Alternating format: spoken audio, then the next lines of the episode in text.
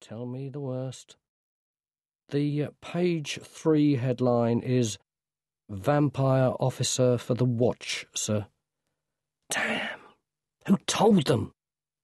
I couldn't say, sir, but uh, it says you will be interviewing a recruit today. It also says there is controversy over the issue. Vimes groaned. Oh, yes, and, sir, her ladyship desired me to remind you that she and young Sam will be meeting you at Sir Joshua's studio at eleven sharp. The uh, painting?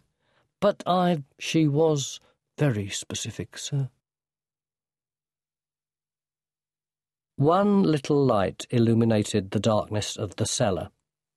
The figures barely showed up at all.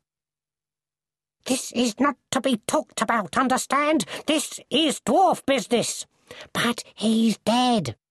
And it's not to come to the ears of the City Watch. Ha!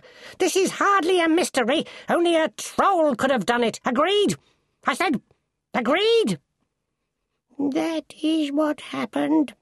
Indeed, it was a troll, said another voice. There was a small crowd outside the watch house in Pseudopolis Yard when Sam Vimes arrived at work. The crowd had placards Bloodsuckers out, Vampires, no fangs.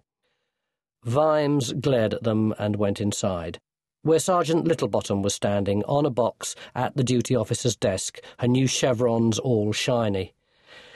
Cheery, we could do with a couple of lads outside. I don't want the watch's first vampire recruit mobbed by protesters. No, I thought you wouldn't, sir. So I asked Sergeant Angua to fetch her. They came in the back way half an hour ago. They're down in the locker room now. You asked Angua to do it? Yes, sir. Um, is there a problem? Vimes paused. She's a good orderly officer, he thought, but she should have remembered about the thing between them and werewolves. No, probably not. A vampire and a werewolf together in one room, he thought as he headed upstairs to his office. Well, they'll just have to deal with it, and that'll be only the first of our problems. Oh, and I took Mr. Pessimal up to the interview room, sir. Vimes stopped mid-stare. Pessimal? The government inspector, sir. Oh, yes. The second of our problems. It was politics. Politics which was full of traps for honest men the vampire one had been sprung last week in the patrician's office, and this time there was no escape. This time Vimes knew he was going to lose. Oh, he knew all the arguments.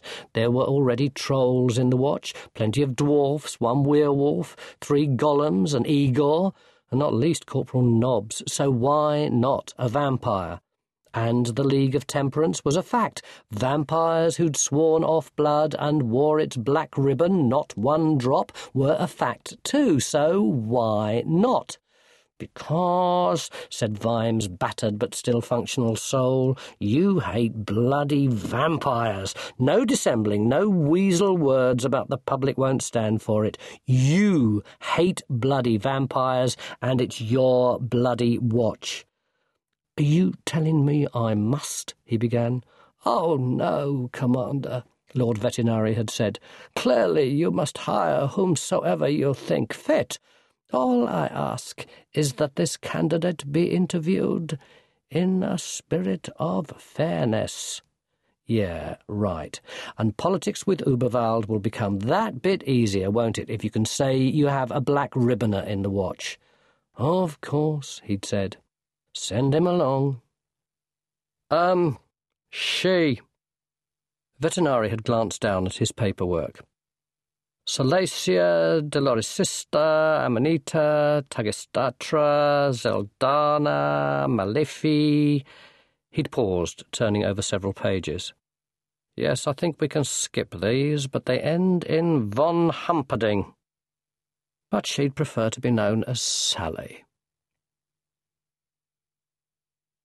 The locker room wasn't big enough, nothing like.